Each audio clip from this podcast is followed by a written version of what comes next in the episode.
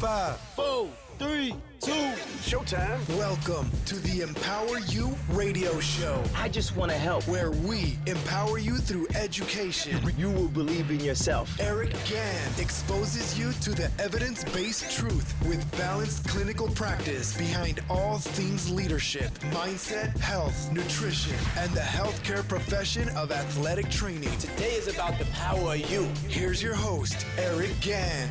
Hello, everyone, and welcome back to the Empower You radio show.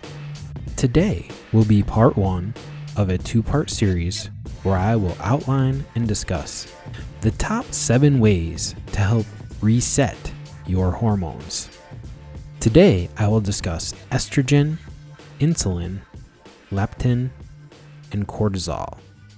A few weeks back, I had Dr. Eric Fate on the show discussing hormones and the top hormones that tend to be disrupted in both male and females. Dr. Eric did a great job explaining those hormones and breaking them down for us. Throughout that episode, Dr. Eric and I both continued to discuss diet and lifestyle to help with possible challenges you or someone you know might be having with their hormones and also their metabolism. Today, I'm going to break it down a little more for you and get you some of the basics nutritionally to handle your hormones from a nutritional outline. This outline comes from my wife's 45 day hormone reset. My wife, Artemis Skantalides, put together a really great online training program that guides you through a 45 day hormone reset. After today's show, if you think this outline might be helpful to you and want a very nice guided program to help you reset your hormones, then I'll give you some guidance on where to find her 45 day hormone reset. Although I will say the 45 day hormone reset goes into so much more detail than we will today and in part two of this podcast. In the 45 day hormone reset, you have videos, emails, worksheets, and PowerPoint presentations to help guide you through a full 45 day hormone reset. It has helped countless people, mainly women, but men could definitely benefit from it also to reset their hormones and have a healthier and more productive life. Okay, so let's get to it. On to the basics. So, when you're looking to work to reset your hormones, it's best to follow the guidelines I give here in this podcast. And again, these are basic guidelines. For more complete details, I'll have the link in the show notes to the full 45 day hormone reset. First off, we want to address estrogen in days one to three. Do you find you're having some of the problems I'm about to list? They include difficulty with weight loss, either rapid weight gain, particularly in the hips or the butt, bloating or fluid retention, consumption of conventional meat. Do you eat at least one meal away from home per week? Treatments with oral hormones, birth control pills, or hormone replacement medication, even bioidentical hormones or antibiotics. Autoimmune conditions in which your immune system attacks your own tissues, such as Hashimoto's disease, large or increased bra cup size or breast tenderness, abnormal pap smears, mood swings, PMS, depression, or just irritability, weepiness, sometimes over the most ridiculous things, mini breakdowns or anxiety, frequent migraines or other headaches, a red flush or frequent blushing on your face, or a diagnosis of rosacea, triggered by heat, skin products, red wine, spicy foods, or dairy, and lastly, any gallbladder, excuse me, gallbladder problems.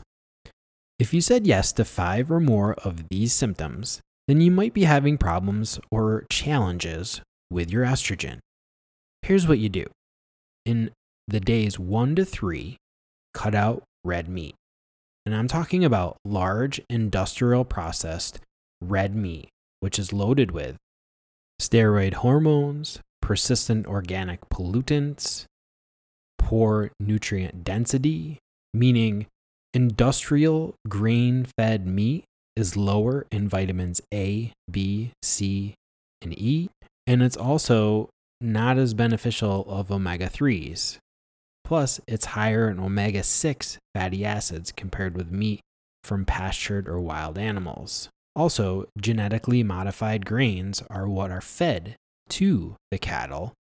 So, we almost always want to avoid a GMO fed product or ingesting any type of GMO. So here's what you want to try to do in days one through three when you avoid red meat, industrial red meat.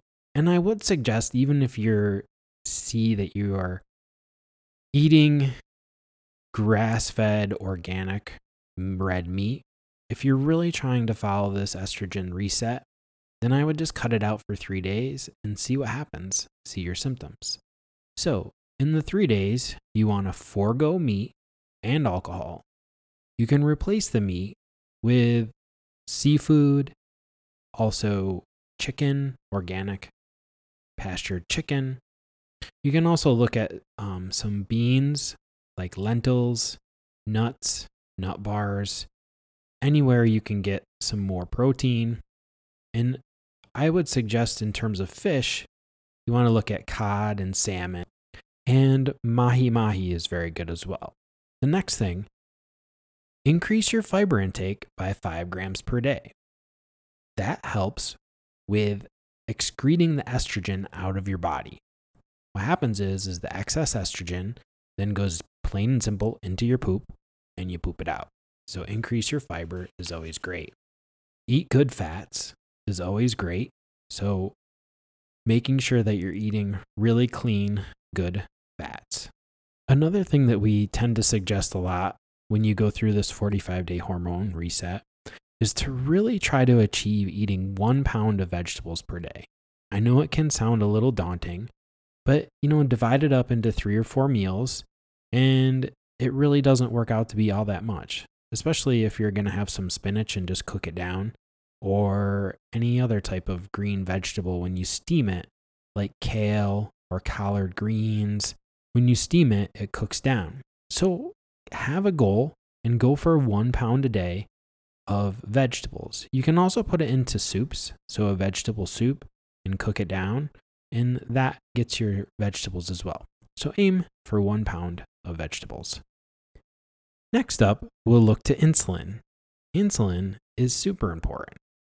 And in days three to six, you'll look to cut out and address all sugar try, and I mean it, really try to have and cut out all sugar for days three to six. If you're having some of these symptoms, constantly craving sweet foods, or do sweet foods calm you down? Have you tried to stop eating sweets but found you can't? It's difficult to stop eating carbohydrate rich foods such as chocolate, ice cream, or french fries. Have you been told your blood sugar is higher than normal? Or do you know that it's greater than 85 mg backslash DL? That's milligram, milligrams per deciliter. When you go without eating for more than three hours, do you feel shaky, anxious, or irritable? For women, is your waist measurement 35 inches or greater at the belly button? For men, greater than 40 inches? We've talked about the waist to height ratio in a previous episode. Go check it out. These are just some of the basic symptoms that might indicate that we really need to work on resetting your insulin. So, like I said, this reset is pretty plain and simple. You just cut out sugar, read the label, look, and make sure all sugar. So, coconut sugar, palm sugar, all sugar. And here's another thing on this reset, no artificial sweeteners are to be used. So you're cutting out everything in this reset. Okay? No artificial sugars, no real sugars. We're really resetting the palate as well as the insulin, as your taste for sugar. Okay, up next, leptin. Next, we will cut out leptin. You'll say, What is leptin? So, days seven through nine, we'll look to cut out fruit. Okay? Going fruitless will help to reset your leptin levels. Now, I'm not saying you're going to go fruitless forever because fruit is good for us. It's a good food.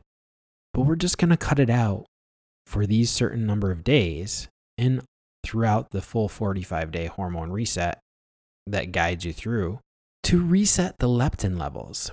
And now let's discuss leptin. Leptin is a hormone that controls your hunger and satiate signals. So, satiate is what tells you you're full. So, it regulates appetite.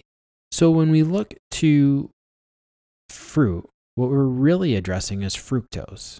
And fructose is used a ton in processed fruit. So, fructose is the sugar that is naturally found in fruit and is also added to processed foods for taste and preservation in the form of high fructose corn syrup.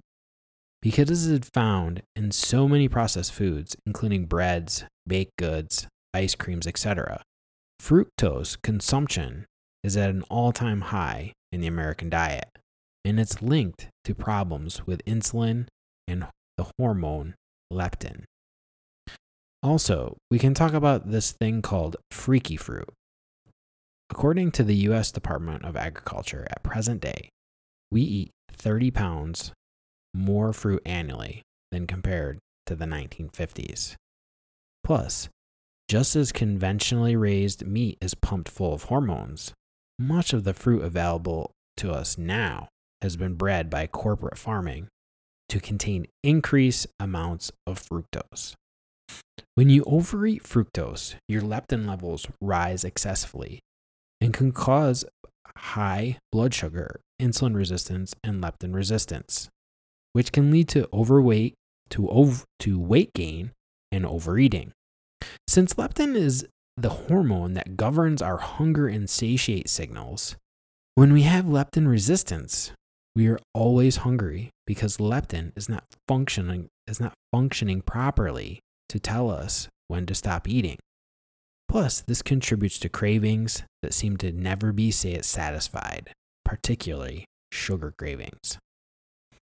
When you're healthy and an ideal body weight with a healthy fat to lean body ratio and have normal leptin levels, leptin acts as it should and signals your brain to stop eating when you are full.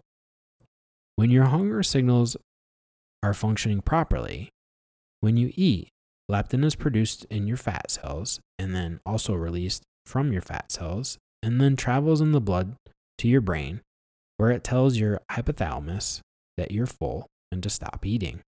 When you are overweight and have a high fat to lean body mass ratio, your fat cells produce excess leptin, which results in high leptin.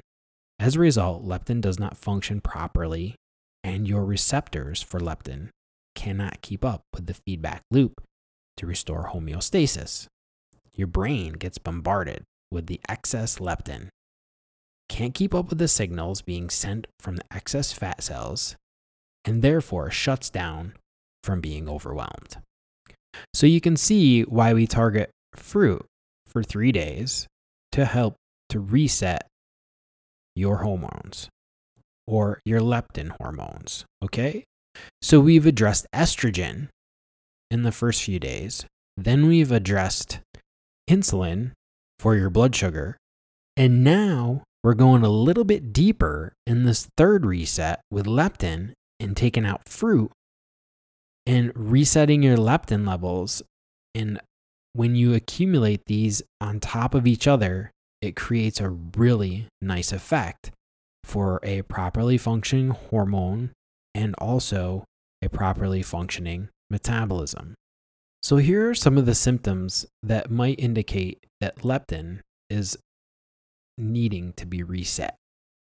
If you have a strong, sometimes insatiable appetite, binge eating, sometimes after 5 p.m., eating after 7 p.m., or within three hours of going to bed, a tendency to skip breakfast or wait an hour or longer after rising in the morning to eat, a love of drinking fruit juices or sodas more than one serving per day, excess weight or be obesity, again, that body mass index, and more so looking at the waist to height ratio, increased fat in the skin covering your tricep muscles. There's also fatigue after exercise and difficulty recovering completely, joint problems, painful joints, joint destruction, bursitis, arthritis. So here's the few things related to joint pain.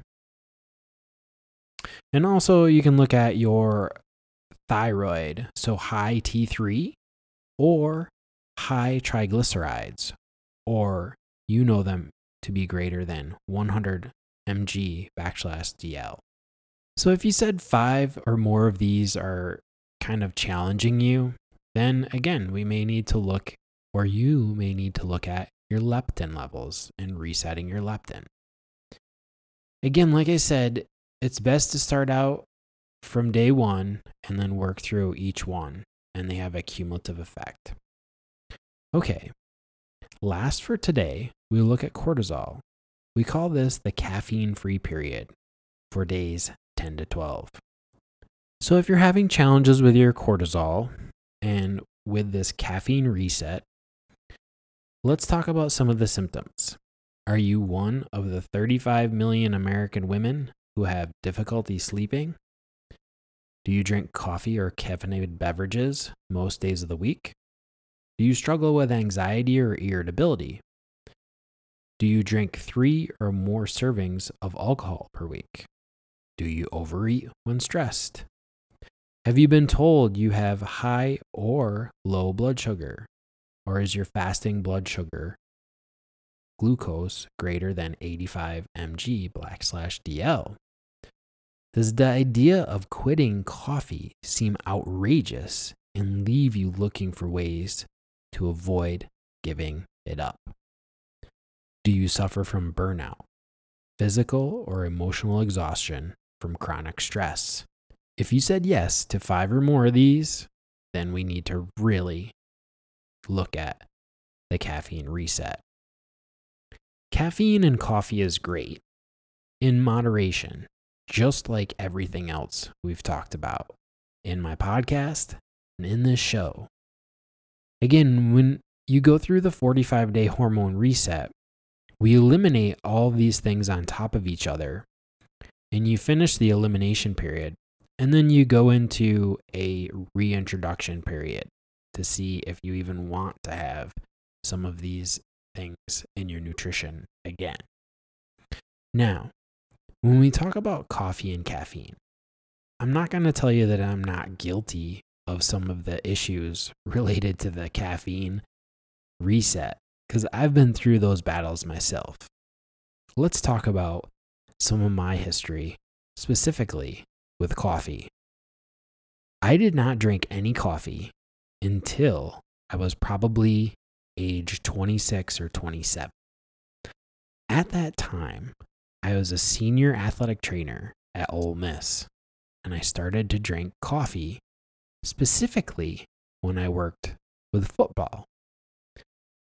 We had a regular routine of coming in before 6:30 in the morning every day, and the guys would come in and we would have rehabilitation and then they would go to class and then we would be on to our normal duties for the rest of the morning. It might be more rehabilitation. Guys might come in, or that could be just administrative tasks. Now, what I'm getting to is that in our break room, in the athletic training room, we had our own like cafeteria style coffee pot, and we loved it. Now, we had a head athletic trainer, I was a senior athletic trainer, and then we had the first assistant. And no lie, the three of us would finish that pot of coffee within an hour or two of coming in the door. We would crush it. And then we would make more and drink more coffee throughout the whole morning. Coffee is something that we just ran on.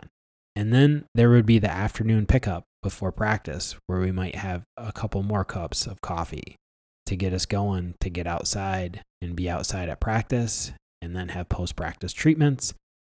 And the day would usually end potentially around 5.30 6 o'clock no not even uh, that might be an off season day but in season we definitely didn't leave the athletic training room until probably about 7 7.30 or even 8 o'clock at night on a good night.